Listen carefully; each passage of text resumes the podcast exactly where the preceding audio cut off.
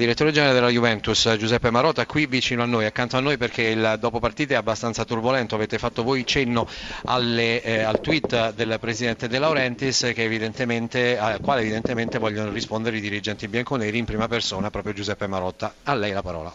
Sì, mi dispiace, Aurelio è una persona che rispetto e conosco molto bene, che abbia esternato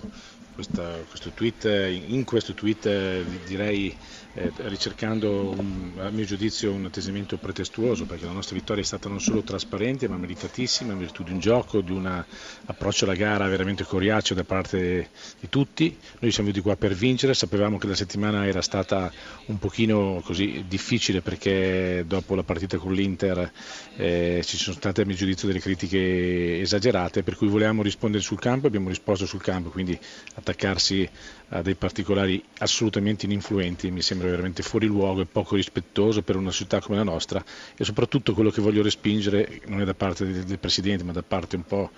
di tutti è questo slogan in cui si dice e si afferma continuamente che la Juventus è solo capace di rubare. Questo non va bene, quando vinciamo contro una squadra di spessore siamo sempre abbinati a questo slogan. Allora, eh, questo per chiarezza di informazione, voi avete ascoltato l'intervista in diretta, i nostri ascoltatori hanno potuto apprezzare l'intervista in diretta di Rafa Benitez che con la solito garbo, con la solita educazione, però ha fatto pesare gli episodi, in particolar modo il secondo gol di Casares, quello del vantaggio della Juventus, che è stato risolutivo a giudizio dell'allenatore del Napoli, che secondo l'allenatore del Napoli, a secondo poi quello che abbiamo potuto sviscerare anche nel corso della nostra trasmissione, era in offside, in fuorigioco. Questo a suo giudizio però non va ad intaccare il, il criterio generale della partita. Assolutamente, e credo anche che quell'episodio sia proprio da, da, mettere veramente la moviola, ma si tratta, a mio giudizio, se, se fuori, di fuorigioco si parla di millimetri, neanche di centimetri e quindi credo che la prestazione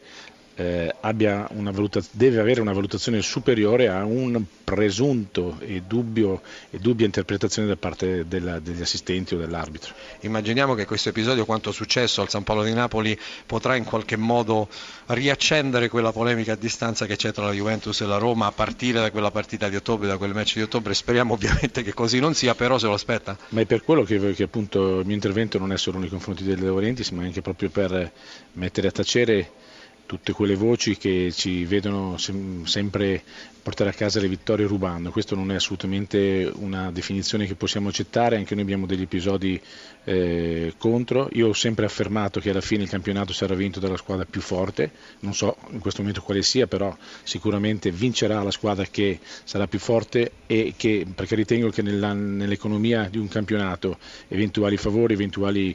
eh, decisioni avverse da parte degli arbitri si equivalgono e quindi credo che veramente in un campionato, non in un torneo, non in una partita secca, emergono i valori e non i, direi, le interpretazioni dubbiose da parte degli, degli arbitri e degli assistenti o la lotteria dei rigori come è successo ad ora.